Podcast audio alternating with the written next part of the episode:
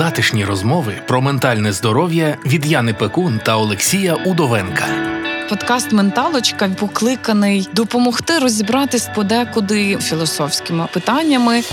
Для мене ці розмови – інтервізія. У мене чомусь виникло таке враження, що нас тут троє. Я, ти і людина, яка нас слухає. І от ми втрьох говоримо. Експертка з питань гендерної рівності та кризовий психолог про переживання молоді під час війни.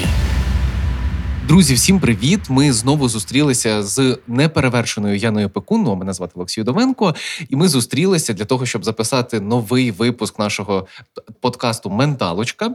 Сьогодні ми будемо говорити про спільноти. Про спільноти. Це просто така... Мені ця тема спочатку звучала, коли ми... домовлялися це робити. Спочатку думаю, а що, спільноти? Є спільноти? Нормально, да, є. А потім, коли почав в це вдумуватись, в мене в голові виник такий прошарок всього, і історичний огляд, і якусь там еволюційні штуки, і сучасність, і наскільки вся ця складна взаємодія працює. От про що ти хотіла поговорити? Що ти вкладала в цю тему сьогодні?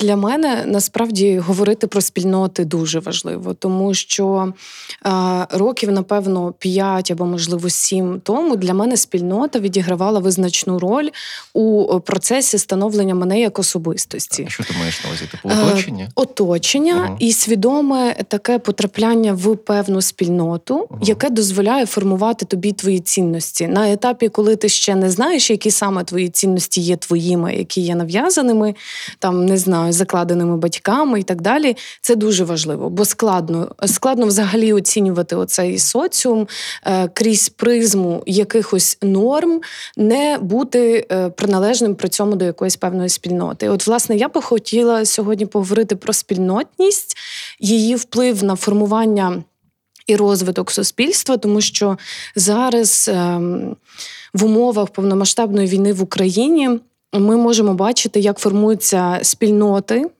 які об'єднані за певними цінностями, правилами.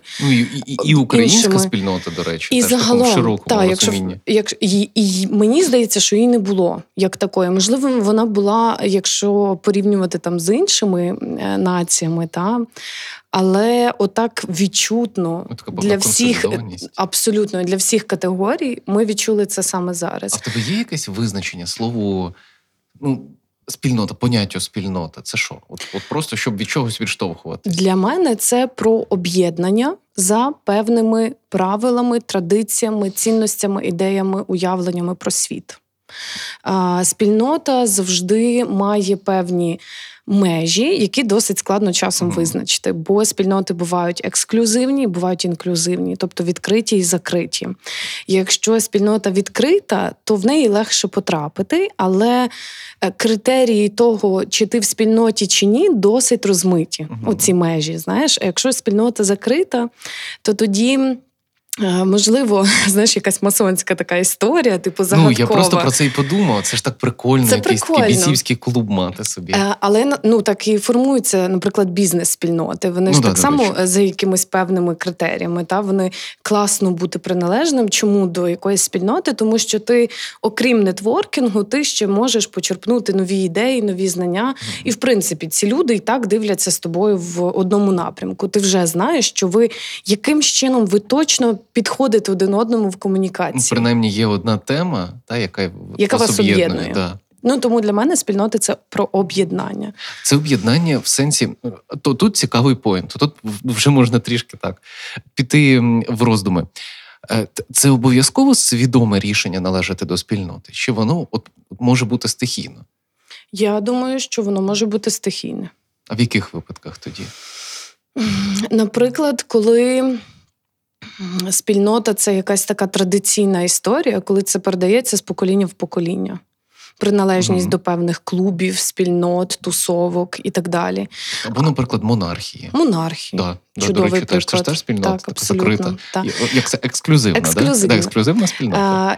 І знаєш, є просто, бо ми будемо говорити про спільноту, про її вплив на суспільство і на окремих індивідумів, але важливо при цьому говорити так само і про погану сторону спільноти. Ну, як погано, бо секта – це не завжди було погано, та? Ну, але говорити про секту в цьому контексті, мені здається, дуже логічно.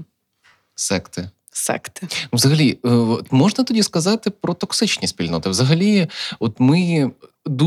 Дуже яскраво можна спостерігати, наприклад, в мережі.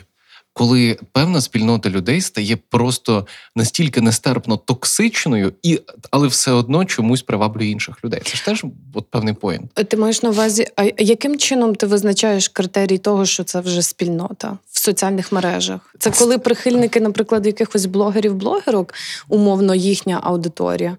Чи це ще не воно? От не знаю. Це складна штука, тому що, виходячи з твого визначення, спільнота – це люди, які об'єднані певною ідеєю, правильно? Але, в принципі, будь-яка людина, яка сповідує певну ідею, наприклад, ідею, що ми українці. От ми сповідуємо цю ідею, в нас там є певні цінності, ми спільнота. Угу. Ми спільнота. А є, наприклад, токсичні спільноти, от в моєму розумінні, да? Наприклад, як ті ж росіяни. Да? Вони одержимі ідеєю. Це не спільнота.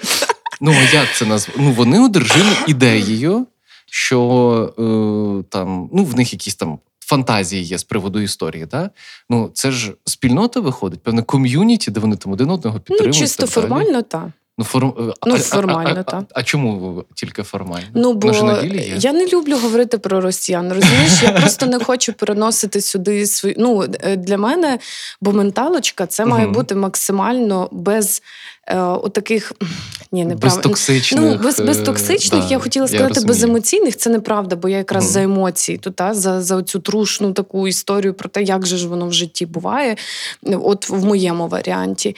Але мені складно взагалі порівнювати щось з росіянами, там, накладати на них якісь теорії. Люди, по-перше, це не люди, по-друге, це, ну, це істоти, які... В принципі, їм до цінностей дуже і дуже далеко, тому що базове розуміння оцих цінностей в них закладене вже початково неправильно, тому що в них присутня імператив у цієї імперії про те, що потрібно слухати царя. Це секта. Ну, тобто... це секта, от тут це яскравий, хороший приклад. Ну, якраз, до речі, так. Ну, це так і виглядає секта, насправді, так?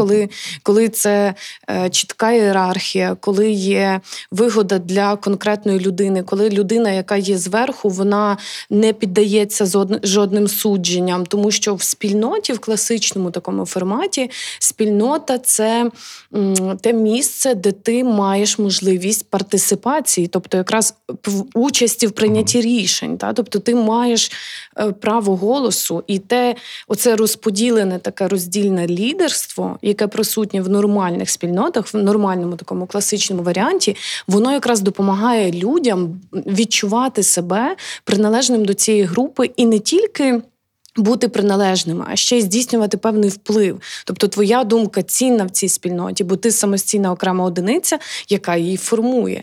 Тому це дуже важливо. Ми, напевно, вже переходимо от з визначення самої спільноти до... певного розділення, що можна вважати токсичною спільнотою і здоровою спільнотою, да? Спільнотою або суспільством. Да? І от, наскільки я розумію, вже є такі два критерії, ну такі чіткі доволі.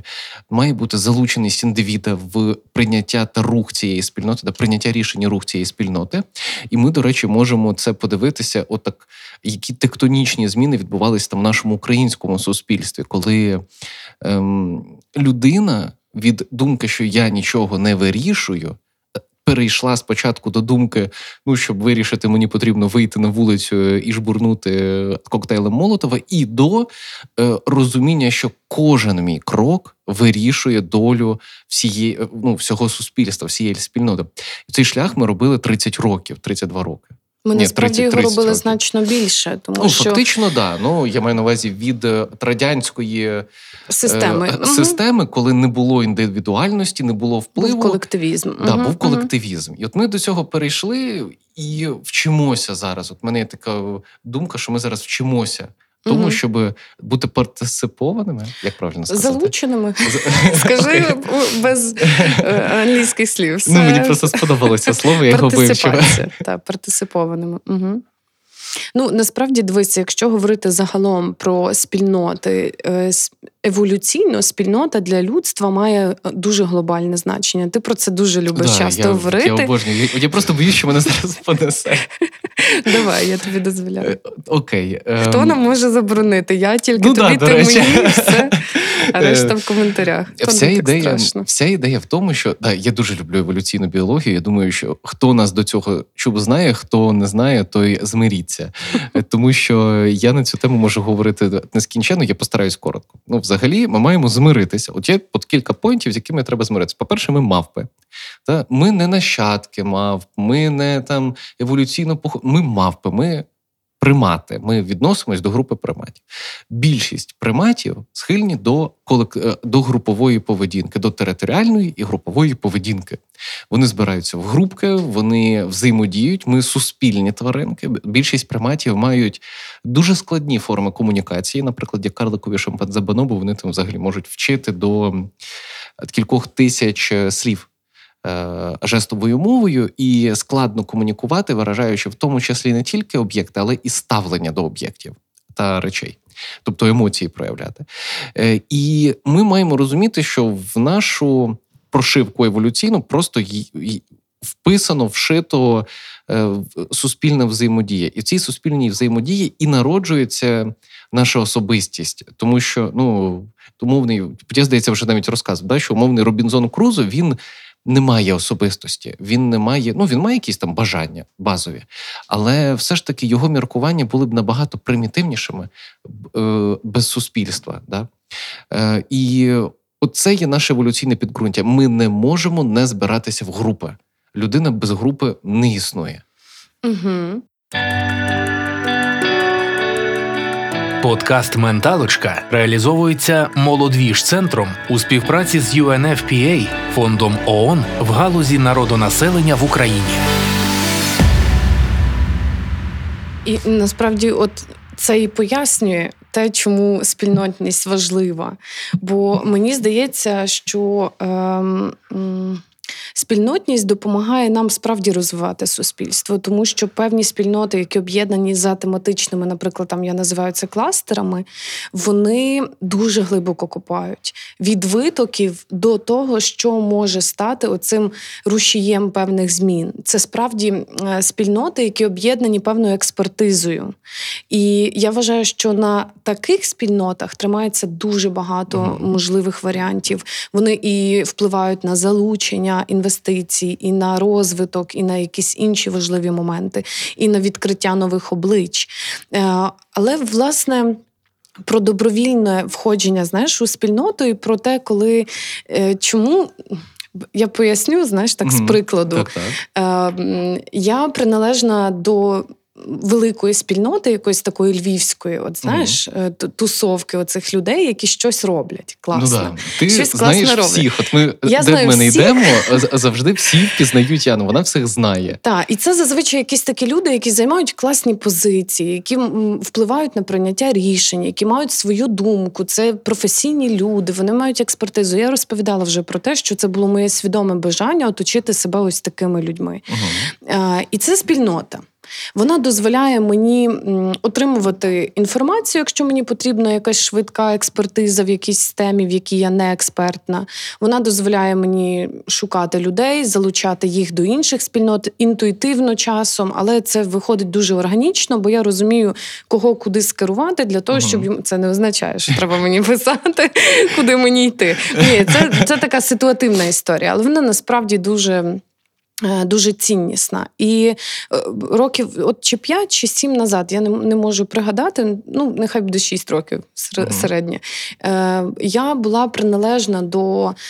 Я якраз війшла в цю спільноту і тільки-тільки з нею знайомилась, і я вивчала їхні оці правила взаємодії, комунікації, теми, якими вони об'єднані, літературу, яку вони читають, як формується мислення в цих людей. Зрозуміло, що... Ти прямо вдумувалась. Я вдумувалась, бо для мене було очевидно те, що спільнота, в яку я потрапила відносно випадково, тематично я просто потрапила в неї, але люди, які входили в цю спільноту, були об'єднані за значно якимось більшою кількістю характеристик, ніж я могла бачити на перший погляд, ніж просто тематична історія про професію чи про тему, яка об'єднує професійно. І я почала це вивчати трохи глибше, ніби зсередини, знаєш, і це було дуже-дуже цікаво.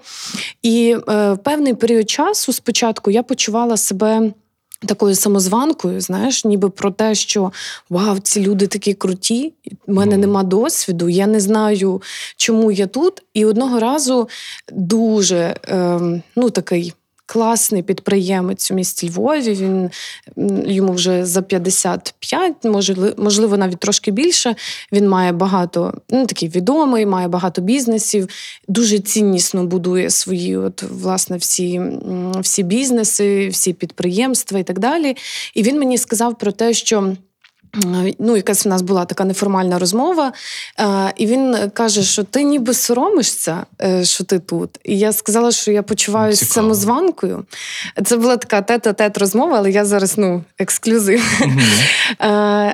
А він сказав про те, що в такі спільноти не потрапляють просто так. Якщо ти відчуваєш в цьому інтерес, копай глибше. Дізнавайся просто. Думка, тобто він мені сказав змінити фокус уваги зі свого внутрішнього відчуття сорому на те, що мене приваблює в цій спільноті. Тому що не всі люди, в принципі, здатні просто прийти. Знаєш, ми послухали менталочку і такі, піду, знайду собі якусь спільноту, з якою мені буде легше пережити. Це так не працює. Та? Це працює зовсім інакше, і ніхто не має якогось чіткого алгоритму. Можна порадити прийти на тусовку тематично, пошукати якісь там заходи і події, скоріш за все, там будуть люди, які цікавляться цією темою, але не факт, що вам буде окей, і ви туди попадете.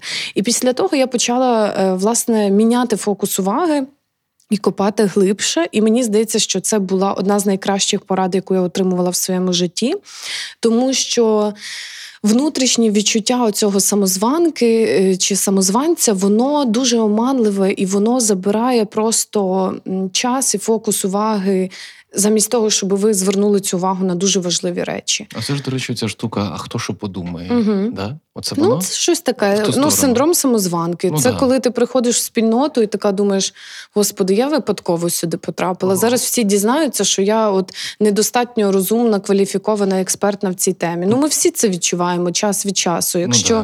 Якщо спільнота нова для нас, то дискомфорт може бути. Просто залежить від самооцінки, як людина подумає. В мене на той час самооцінкою були очевидні проблеми для мене. Для оточення ні, але... ніхто цього просто не помічав. Це такий хороший, знаєш. Це бекстейдж. Але це дуже, насправді, було цікаво. Мені дуже сподобалася думка про те, що якщо ми опинилися в якійсь точці життя, в якійсь спільноті, в якійсь групі, то ми туди прийшли. І якщо ми туди прийшли... це ж не з космосу, воно якось, не знаю, впало ми на громадську діяльність, да? Наприклад, ти, чи на суспільну діяльність і так далі. Ти ж йшла свідомо чи несвідомо, ти якось рухалась в цьому напрямку за твоїм складом розуму, за своїми інтересами. І дійсно, якщо так проаналізувати, дійсно, ми не просто так. Тобто, знаєш, просто і водночас я знаю людину, яка... дуже показово хотіла приналежати до певної спільноти, яка володіла певним соціальним статусом, умовним, в соціальних мережах, наприклад. Uh-huh. Виглядало дуже супер. Якщо купнути глибше, не знаю, як воно там, бо я туди не приналежала. Але в цієї людини, це моя знайома, теж конкретний кейс, в неї було нав'язливе бажання потрапляти постійно в ту спільноту, щоб влитись в неї.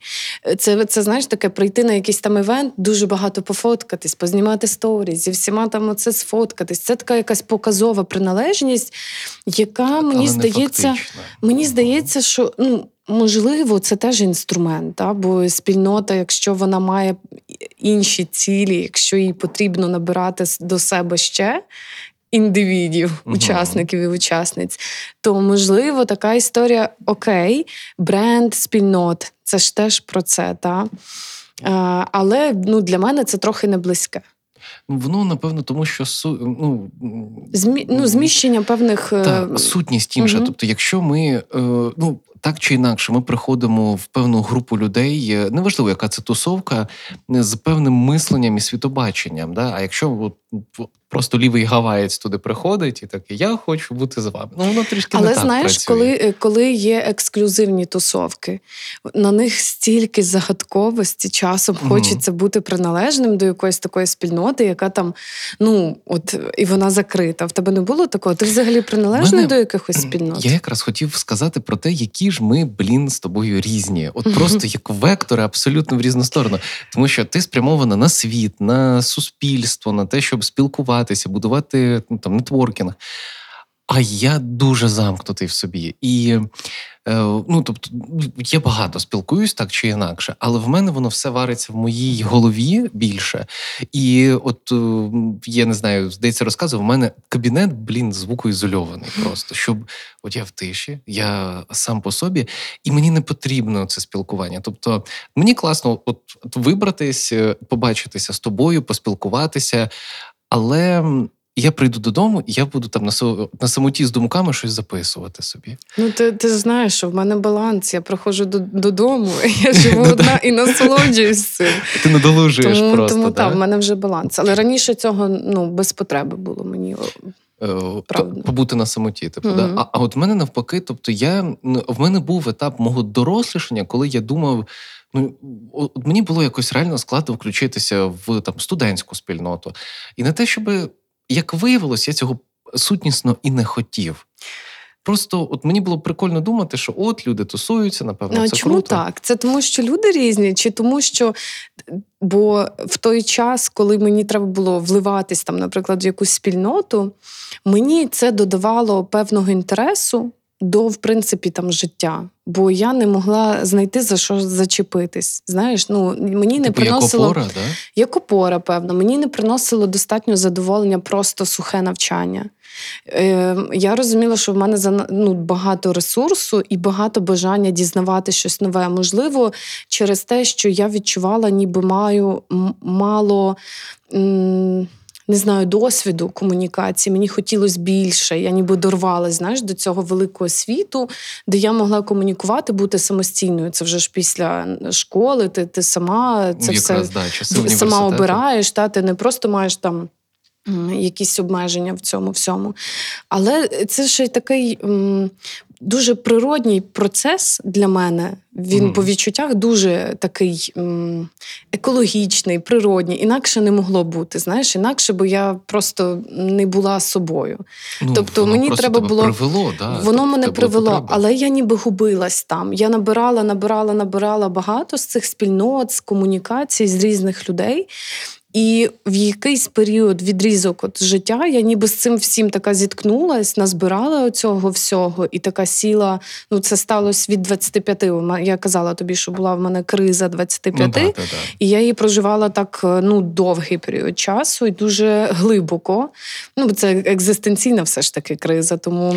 Ну, це класична криза чверті життя. Там, так, але вона пов'язана більше з екзистенційними питаннями, ніж з такими побутовими для мене. Та? Тобто це більше про сенс життя було. І вона мене змусила повністю обнулитись і сказати, окей, це все дуже цінний досвід, але він не допомагає, бо я не розумію, а де моє в цьому всьому. І оця точка, вона була досить болючою, бо, можливо... Я відчувала певну таку, знаєш, ніби зраду. А як ти дозволила собі це? Да? Власним цінностям, та? Як ти собі дозволила набрати аж так багато всього, що ти тепер не розумієш, а де твоє? Але, знову ж таки, я розумію, що це теж природній процес дорослішання і формування особистості людини. Я просто така є по природі, бо коли я обнулилась, я зрозуміла, так, є чіткий вектор, є чіткі цінності мої, ті, на яких я стою, в які я опираюсь, вони мене не зраджують.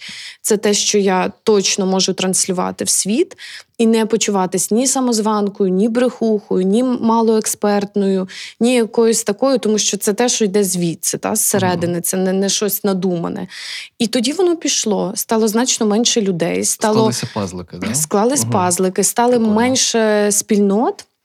Але ці спільноти залишились дуже якісними, дуже такими високопрофесійними, ті, в яких я можу вчитись, але водночас давати якусь свою, знаєш, віддавати від себе щось.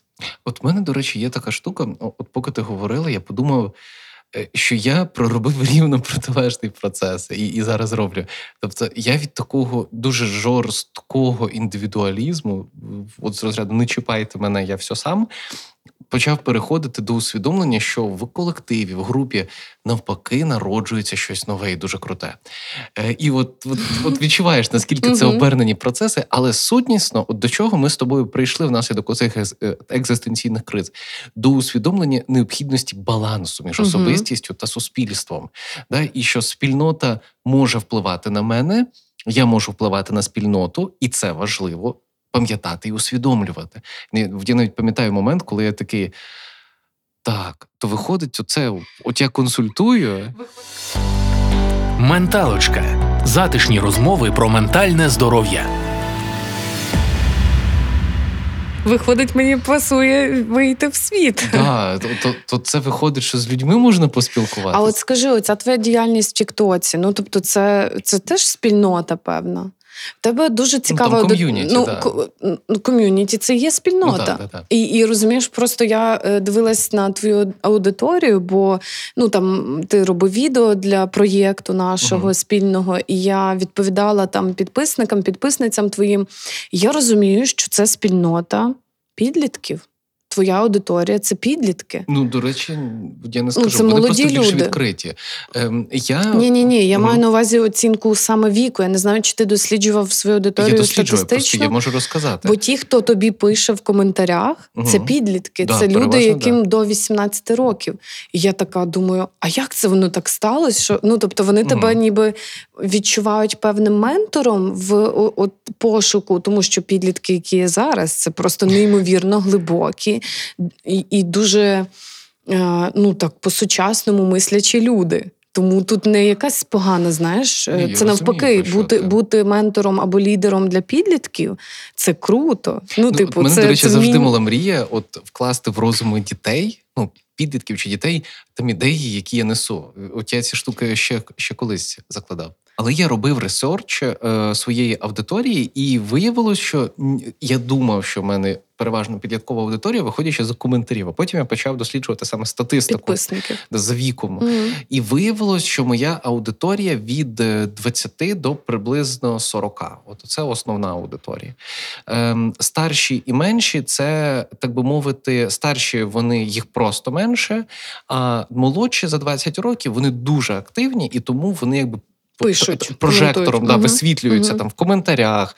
Але, наприклад, в консультування до мене звертаються зрілі люди. Зрозуміло, це зрозуміло, бо дійти до консультування це треба мати, по-перше, фінансову спроможність приватного, та, по-друге, готовність до певних внутрішню готовність. Так, а писати в коментарях, а я якраз про цю ком'юніті, про цю спільноту TikTok, та?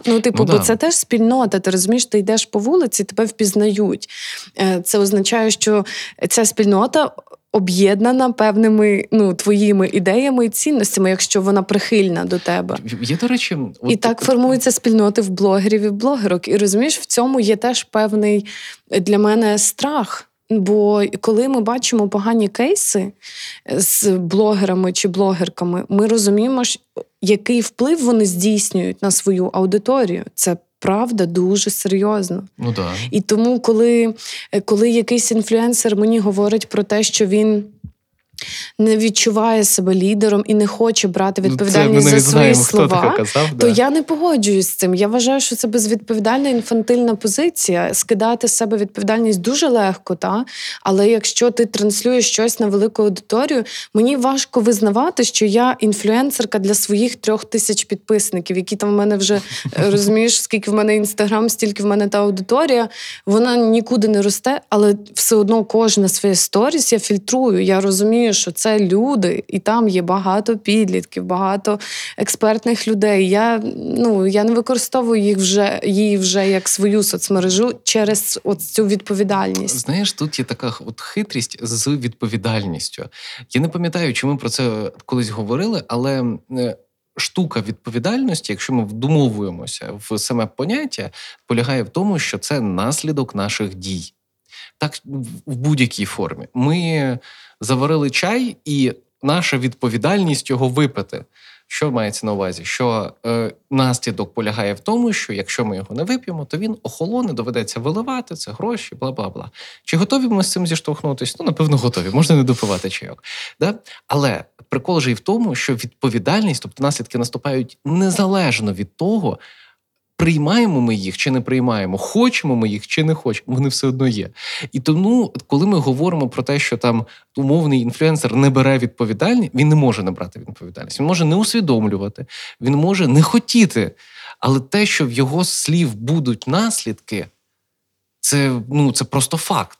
І якщо от людина там віщає на кілька, ну нехай навіть не мільйонів, а просто десятків або сотень тисяч, ця людина несе відповідальність за свої слова в тій чи іншій формі. По-любому, хоче вона того чи не хоче. Частіше не хоче, тому що так простіше, мені здається. Абсолютно. Мені здається, будь-яка людина насправді має нести відповідальність за свої слова трошки треба. І дії. Але оця причинно-наслідковість, вона все одно в нас, певна, така порушена. Чому, знаєш, отут знову ж таки, чому кажуть, в Європі так добре, бо там такі дороги, бо там всі їздять за правилами.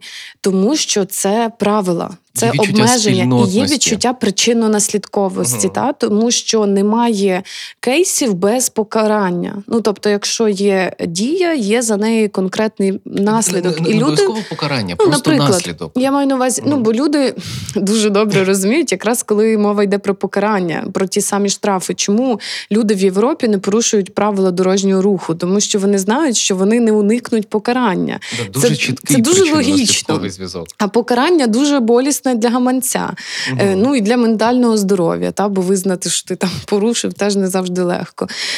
А ми досі дозволяємо собі власне порушувати там якісь правила, наприклад, дорожнього руху, бо ми розуміємо, тут немає там відеоспостереження, а тут мене ніхто не побачить, тут я можу порушити, а тут я вийду на зустрічку, а тут я буду халатним. Бо ми розуміємо, як ще ми можемо це робити.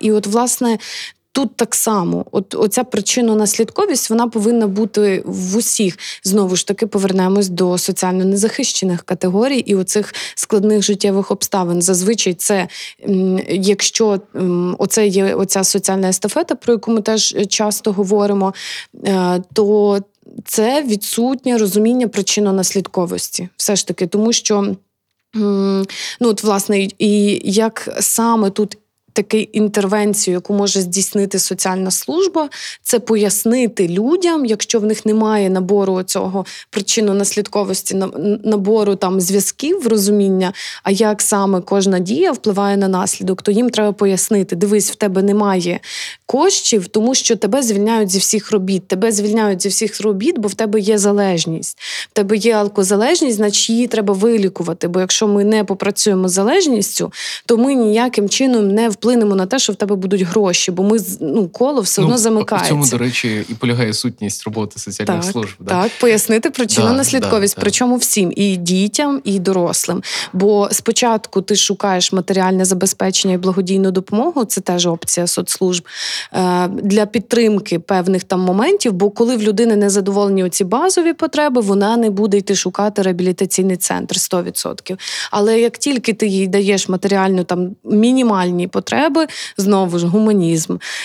Тоді ти кажеш їй, ми йдемо і працюємо за таким планом. Ти погоджуєшся на оцей план, ось такі в нас кроки. Нам потрібно дитину влаштувати в садочок, потрібно там тебе влаштувати на роботу, ти повинен чи повинна влаштуватись, оформити там соціальну допомогу. І це все кроки для людини, яка є в складних життєвих обставинах. Це місія. Це дуже складно. І вона, якщо вона не зрозуміє причинно-наслідковості кожного кроку, скоріш за все, вона не зможе собі допомогти. Так само і з домашнім насильством, коли ми говоримо про постраждалу, яка не може, там, повертається постійно до кривдника. Чому? Треба розірвати оце коло насильства і пояснити причинно-наслідковість його. Це дуже важливі речі. Давай перейдемо до сект. Знаєш, я дуже хочу про це поговорити. Зараз поговоримо, я тільки думку одну хотів сказати. Мені здається, що вона важлива, щоб прозвучала. Я Принаймні, мені так здається, що в мене є ідея, яку я з часу, можливо, якось почну втілювати в життя, про те, як зробити наше суспільство, нашу спільноту там українську такою, як ми хотіли би бачити, відкритою, сучасною, відповідальною і так далі. Моя ідея в тому, щоб цю філософію, а це філософський погляд, це певна світоглядна позиція, втілювати не на словах, а на ділі, в деталях на вулиці. Що я маю на увазі? Наприклад, будують які-небудь ЖК. І в цьому ЖК треба спроєктувати будинки. І ми думаємо, як зробити так, щоб люди формували спільноти. Треба нижчу забудову, треба, щоб двори утворювали напівкола, щоб було відчуття закритості, щоб не було гігантоманії і так далі. Що ми можемо зробити, щоб людина, виходячи з дому, відчувала, що вулиця належить їй? Треба прибрати забори. Щоб от я вийшов з дому, і в мене, крім якби продовження, треба прибрати бордюри, загородження, треба прибрати жахливі паркани навколо парків для чогось. Є взагалі це. Від кого охороняють в нас парки? Для мене це загадка. Це ж філософія ціла. Так. Це філософія, яку філософія міст, які мають сповідувати архітектурна доступність міст. Але це про доступність, так? Це доступність, це безумовно. І оце філософія. І ми можемо цю філософію нести в таких в банальнощах, коли ми, наприклад, ті класні європейські експерименти, коли з міст з невеликих міст прибирають знаки дорожнього руху. Угу. Знаєш, для чого? Для чого? Для того, щоб люди домовлялися. Люди самі... Це, знаєш, як в Монтесорі, в методиці виховання дітей в дитячому садочку, треба, щоб був тільки один набір певних іграшок, теж для того, аби діти домовлялися. Це цікаво. До самої методики в мене є питання, але це окремий вже подкаст. Це, насправді, кейс Франківського теплого міста. Це чудовий кейс, тому що... І знову ж таки, про відповідальність. Я теж мушу поділитись, є така... від Центру демократії та верховенства права. Я є амбасадоркою в місті Львові проєкту, який називається «100 відповідальних вчинків громадян». І, власне, люди самі формують 100 відповідальних вчинків з різних тематик, які для них є... топ-важливі. В оці топ-100. Здається, що це дуже багато. Насправді, коли ти вибираєш тематики, там медицина, громадянське життя, волонтерство, екологія, соціальна якась там допомога і інші такі кейси, ти починаєш розуміти, що і до кожного блоку ніби вибираються кількість там тем, які мають бути обов'язково ніби в мене, як в людини, яка може називати себе відповідальною громадянкою цієї країни. І ми обирали якраз там на різних етапах, в нас були воркшопи, були різні майстер-класи, ми вчились визначати, це все залучали громаду різних міст для того, щоб це було все ж таки розподілене таке лідерство і не визначалось це якимось там таким, навмання. Це те, що відчувають люди. І було дуже складно обрати. Ніби дуже багато відноситься до цього розуміння того, що таке відповідальність, для чого вона нам потрібна і як це впливає на місто. Відповідальність це неймовірно впливає, бо саме таким чином ми формуємо і економічну успішність міст, тому що це все тонкі взаємозв'язки і, знову ж таки, це правила. Це теж такі, норми і правила, які часто не є окреслені в законодавстві. І тоді виникає дуже складне питання, а яким критерієм ти маєш оцінювати цю відповідальність. Бо це, знову ж таки, та причинно-наслідковість. Дія і наслідок. Ти можеш відчути це вже в наслідку. Коли ти йдеш по... парку і розумієш, що тобі тут небезпечно, некомфортно, недоступно. Це означає, що щось пішло не так. І це може бути справжнім кейсом для опрацювання надалі. Менталочка з Яною Пекун та Олексієм Удовенком. Давай про секти. Я бачу, воно з тебе виривається. Я не можу, просто це дуже цікава тема. Ми маємо про це поговорити. Чому люди опиняються в сектах? Що таке секти? Розкажи. Знаєш, чим відрізняється хороше запитання від цікавого? З чим? На хороше запитання є відповідь. А не цікаве немає. Це цікаве запитання. В принципі, тут феноменологія цього явища досліджується в поведінковій науці, ну, в нейронауці, давай так, візьмемо більш широко. Ми до кінця, якщо коротко, ми до кінця не знаємо. Ми знаємо, що, ну, з якого визначення ми виходимо, що секта – це певне об'єднання з певною ідеєю, ідеологією, і певно, що це ієрархію. Ієрархію, це закрита група, так. І ця група діє в інтересах там певного центру. Лідера. Да, там, ну, чи однієї людини, чи кількох. І заради цієї людини. Ну, якщо ми так подумаємо, то, в принципі, така поведінка є вельми природною для людини, для, знову таки, нас, як для виду, да? Тому що у нас, в принципі, в мавп є там стадо мавп, є група мавп, в цій групі є, наприклад, умовний вожак. Спільнота мавп, в них є вожак, в них є певна ієрархічність, вони діють переважно в інтересах спільноти або вожака, і, в принципі, всі плюс-мінус ознаки секти є в будь-якій спільноті. Тут питання, мені здається, що ми маємо ставити питання про радикальність цього угрупування. Але, знову ж таки, починається все з умовної добровільності. Знову дуже важливо сказати про це здійснення психологічного тиску на людину. Бо будь-яка секта для того, аби отримати собі учасника чи учасницю спільноти своєї, оцієї бед-спільноти, вона здійснює певний маніпулятивний психологічний тиск і вплив. Вона користується от природньою... Задля своєї вигоди, та? Тому що там участь може бути окреслена правилами, можуть бути ці правила стосуватись різного, фінансів, інтимного життя. Теж є секти, які там різні мають правила стосовно цього там, і так далі. І в принципі, та, дій, люди в секті, вони їх же ж можна відрізнити за певними ознаками. От була людина, окей, все ніби нічого, звичайна собі людина, і потім в якийсь момент ми починаємо бачити, що вона починає одягатися якось специфічно. Попаяло, да. Ми кажемо, ти кажеш попаяло. Я називаю ознаки. Починає одягатись специфічно, вживає якусь лексику, яка така, ну, може бути теж специфічна або не притаманна їй до цього.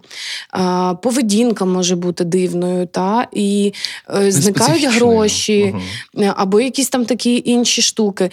Чому люди попадають в секти? Ну, от нам це, ти сказав, притаманно, ну, ніби бути в групі. Бути в групі.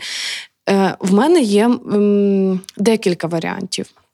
Так, перший варіант – це те, що люди не беруть за себе відповідальність. Нас виховували, Радянський Союз наклав дуже велику травму на цілі покоління в контексті колективізму, ієрархії, от, імперія оця, от, власне, та, яка є, вона формується з цієї ієрархії. І, власне, чому в ній...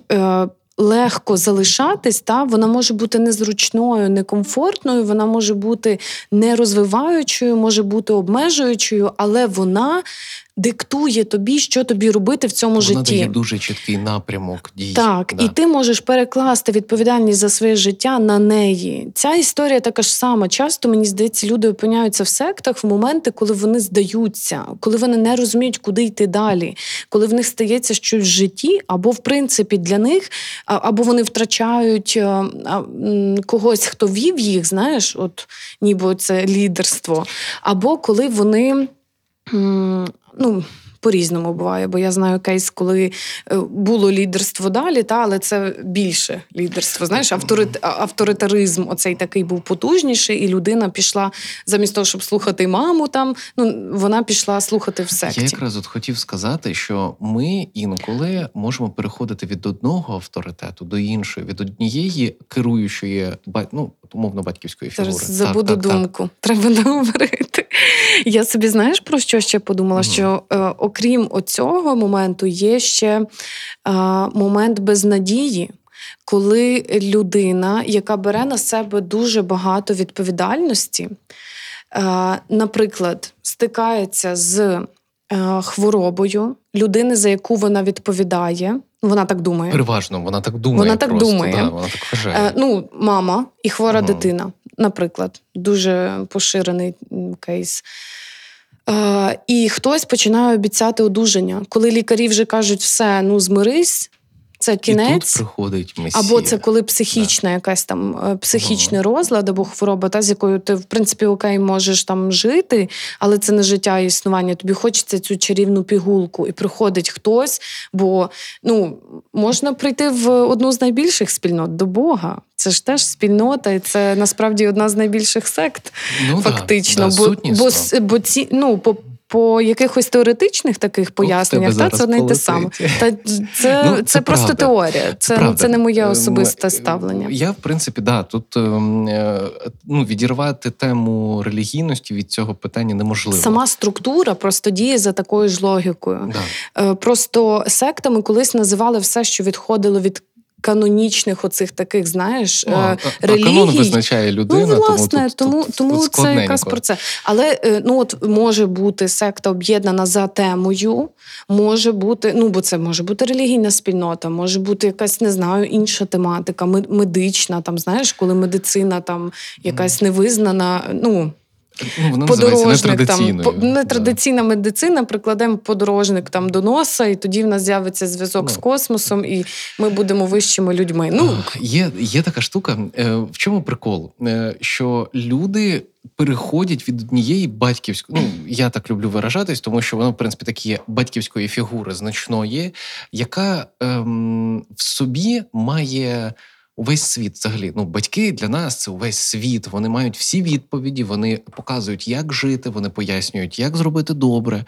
І якщо людина не пройшла певний етап дорослішання або не хоче проходити за тих чи інших обставин, коли людина переходить від відчуття, що батьки для неї все, вона не хоче подорослішати, або не може подорослішати, або не проходить певний етап своєї сепарації від цієї надважливої фігури, то вона починає вкладати ці ж ідеї просто в інші фігури. Починає формувати збірні образи, наприклад, як мовний бог або боги. Чи це може бути фігура дуже конкретна, яка втілює в собі певні якості батьків. Да, там. Вона директивно вказує, що робити, вона показує, як жити. Це, власне, умовний голова секти. Це може бути ідеолог. Ідеолог, який не має ніякого стосунку до релігійних почуттів в такому в класичному розумінні, але ми можемо звернутися, наприклад, до феномену нацистської Германії, або фашистської Італії, де теж були лідери з сильною ідеєю, які вказували шлях, і люди йшли, тому що це комфортно.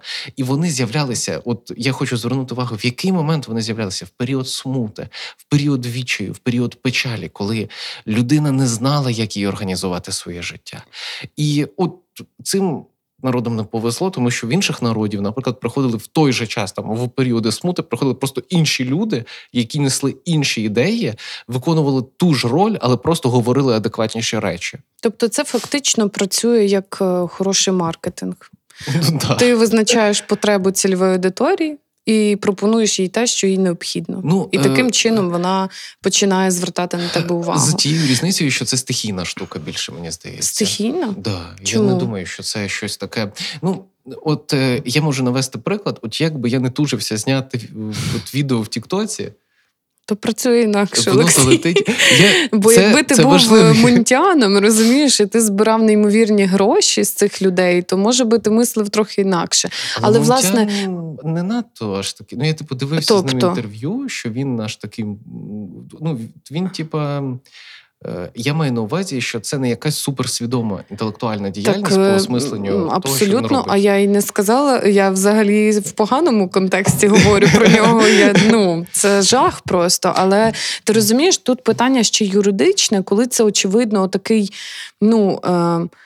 очевидне таке, знаєш, брідове, щось таке, що межує з межою, що межує з нормою, то це важко часом виміряти. Але коли це шахрайство і з тебе там вимагають неймовірні кошти, то ти можеш юридично захищати там людину, яка опинилась у секті. Але проблема ж в тому, що люди, які в секті, вони мають певні такі рожеві окуляри, оці ілюзії, та? І дуже буває боляче, коли, бувають люди, які, в принципі, не виходять з секти, а вірять там далі в неї, знаєш, І, можливо, для них це стає певним теж переломним моментом, та? А бувають же ж люди, які в один момент їм там починають розказувати, показують факти, кажуть, слухай, ну, дивись, там роблять якісь інтервенції, можливо, там працюють глибше і так далі. І вони в один момент бачать, що вони приналежні до секти, і уяви собі, яке розчарування вони відчувають. Ну, тобто, мене обманули, мене стільки часу обманювали, я повірила в оце. Світ просто рух. Ну, і це може призвести до дуже серйозних наслідків. Тут ми, до речі, можемо перейти до такого, не знаю, філософського поінту. Чи маємо ми руйнувати ілюзії в таких випадках? Тому що, по-перше, руйнація ілюзій болюча. По-друге, жити в ілюзорному світі з рожевими метеликами і поні, які скачуть до веселки, ну, та й непогано. Ну, якщо це не шкодить, але зазвичай секти якраз і шкодять, розумієш? Ну, тобто, да, зазвичай в секті є конкретні цілі, як винагородити себе участю цих людей. Та? Тут не про спільноту, яка хоче розвивати суспільство. Тут про закриту спільноту, яка має ієрархію лідера і конкретні цілі збагачення за рахунок людей шляхом обману, маніпуляції, психологічного тиску. Це вже недобре, це вже порушення прав, тому що це фактично може бути примусовою працею, може бути торгівлею людьми, може бути будь-яким іншим визначенням, хуліганством, обманом, крадіжкою. Визначайте самі, що більш пасує до конкретного кейсу. Але це порушення прав людини, тому що все, що люди роблять з оцим психологічним тиском і маніпуляціями, це все не ок. Ну, тобто для мене це вже межа. І людина має право знати правду, подобається вона їй чи не подобається. Питання в тому, як з нею працювати далі. Вона має право обирати правду, мені здається. Обирати правду і знати правду – це вже різні речі, це підміна понять. Ну, чому я про це говорю? Тому що, ну, от ми, наприклад, з тобою сповідуємо там такі, ну, строго кажучи, натуралістичний підхід, коли от ми дивимося на світ відкритими очима і запитуємо себе, як цей світ влаштований. Тобто ми не приходимо зі знанням про те, який є світ. Ми запитуємо себе і починаємо шукати. Але зрештою, так чи інакше, ми приходимо в точку свого життя, коли виявляється, що сенсу немає, і ми маємо його віднайти для себе. І ось тут вже немає ніяких меж. І правда, вона дуже для кожного своя буде. Але треба пам'ятати, що ми живемо в спільноті, яка окреслена певними законами і правилами. Да, все, що виходить за межі, все треба називати своїми іменами. І от в цьому, власне, от часом це обмеження, а часом це насправді захист. В цьому контексті. Бо є речі, які визначені в контексті глобального впливу на націю, там, на країну, на державу. І ми не можемо цього обходити. Ну, ми маємо на це базуватись, це наша база. І це дуже важливі речі. Чому я просто морально-етичні контексти, це вже зовсім інше питання. Я погоджуюсь, що тут дуже все розмито, дуже все індивідуально, залежить від багатьох речей і так далі. Але все одно ми маємо, ну, норми там. В мене є пропозиція, як на це поглянути. Якщо от ми беремо умовно супертоксичну, неадекватну секту, як і будь-яку секту, да? І там, з ієрархією, з усім, яка викачує гроші, яка там несе свої дивні ідеї, травмує людей і так далі, ми беремо і ми фактично можемо нести якусь іншу філософію. Да? От, це заміщення зробити таке. Да. Я скажу про заміщення. Ідея в тому, що якщо людина відчуває потребу в певній належності, в певній місійності, чи філософії, чи підході до життя, то вона його знайде. Питання в тому, що саме їй попаде на очі. І якщо ми пронизаємо своє суспільство, кожен клаптик нашого міста, нашого життя, нашого інфопростору, настільки, наскільки це можливо, певною філософією. Сенсами. О, так, класне слово. Якщо ми пронизаємо от якимись ідеями, нашими ідеями, українськими ідеями, чи будь-якими іншими, от просто філософським поглядом на життя, то ось що буде попадати людині в очі. І ось що буде саморегулювати її поведінку, тому що є секта, в якій там умовно б'ють, забирають гроші, а ось є українське суспільство, да, таке відкрите, класне, прикольне, сучасне, де можна там прийти в коворкінг, там, я не знаю, в МолоДвіж, да, і просто там попрацювати. От просто не треба за це платити, да? Там, ну, умовно кажучи, чи от є там ще крутезні заходи. І це, коли протиставляється в голові, то виявляється, що просто є цікавіша альтернатива. Що ти хотіла сказати? Я тобі скажу зараз про заміщення, скажу про спільноти і про сенси. Насправді, мені здається, що це якраз і є те, з чого я почала. Те перше питання про українську спільноту як таку і те, як вплинула війна на нас, як на спільноту. Ми просто просякнуті сенсами з різних тем. Нас об'єднує дуже гіркий досвід, який ми змогли акумулювати десь в меми, десь в спільні спогади, десь спільний траур, десь спільні якісь речі. Це формує нашу але спільноту. Але це якраз те, що допомогло нам, ніби, знаєш, такий апогей формування цієї спільноти. Я впевнена, що після перемоги ми зможемо саме це використати для того, аби відбудувати максимально потужну країну. Тобто це наша перевага буде 100%. Просто, дуже болюче, але це зробить нас сильнішими за будь-яку іншу країну світу. Взагалі є є така думка... Робить, да. В мене є думка, що ця війна, якою, на жаль, жахливою вона не була, все ж таки вона сформувало багато де в чому, да, з 14-го року, наше суспільство, певну консолідованість в ньому. І, що цікаво, відрізняє, що це сучасна війна, яка відбувається вже не так, як це було, наприклад... В нас. Чому? Тому що в нас є доступ до інформації, в нас є свобода слова, є демократія. В нас сучасна війна, тому вона така. І тому вона дозволяє нам формуватися як спільноті. Я закінчу про заміщення. Дуже цікава думка в мене виникла стосовно...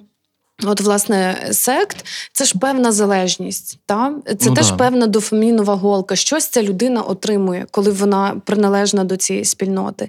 Так само працює і з залежністю нарко, алко, лудоманією, будь-якою іншою залежністю. Залежністю від їжі, залежністю від комп'ютера, не знаю, anyway. Це так само працює в контексті лікування. Неможливо вилікувати якусь залежність, ніяк, окрім одного способу. Да? Якого? Це таки працює. Ти знаєш, якого? Зазвичай з наркоманією, наприклад, так і працюють. Ми даємо альтернативи. Так. Альтернативи це заміщення, поведінки. Це просто це заміщення іншою залежністю. Насправді людина, якщо вона може бути там чистою, та на лексиці власне цих спільнот. Колишніх не буває. Так, тому це люди, які просто шукають, а від чого я можу бути залежним інакше, але не шкідливо для свого здоров'я. Угу. І от мене цікавить про секту. Це ж так само люди, якщо вони виходять з секти, то їм потрібно знайти, виходить, для мозку іншу залежність. Або вони самі знайдуть в іншій секті. Або ми запропонуємо, або воно саме знайдеться. А якщо запропонуємо, тоді це оця твоя теорія з сенсами. І все сходиться. Замкнули коло, закінчуємо епізод. Мені здається, ми натренділи і так за... Ми сказали все найважливіше. І я прям відчуваю, що ми... Коло замкнулося. Мені це було цінно. Дуже дякую тобі за розмову. Почуємось за 2 тижні. За 2 тижні, друзі. Па-па.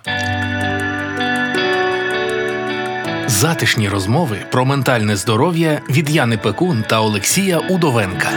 Подкаст «Менталочка» покликаний допомогти розібратись подекуди філософськими питаннями.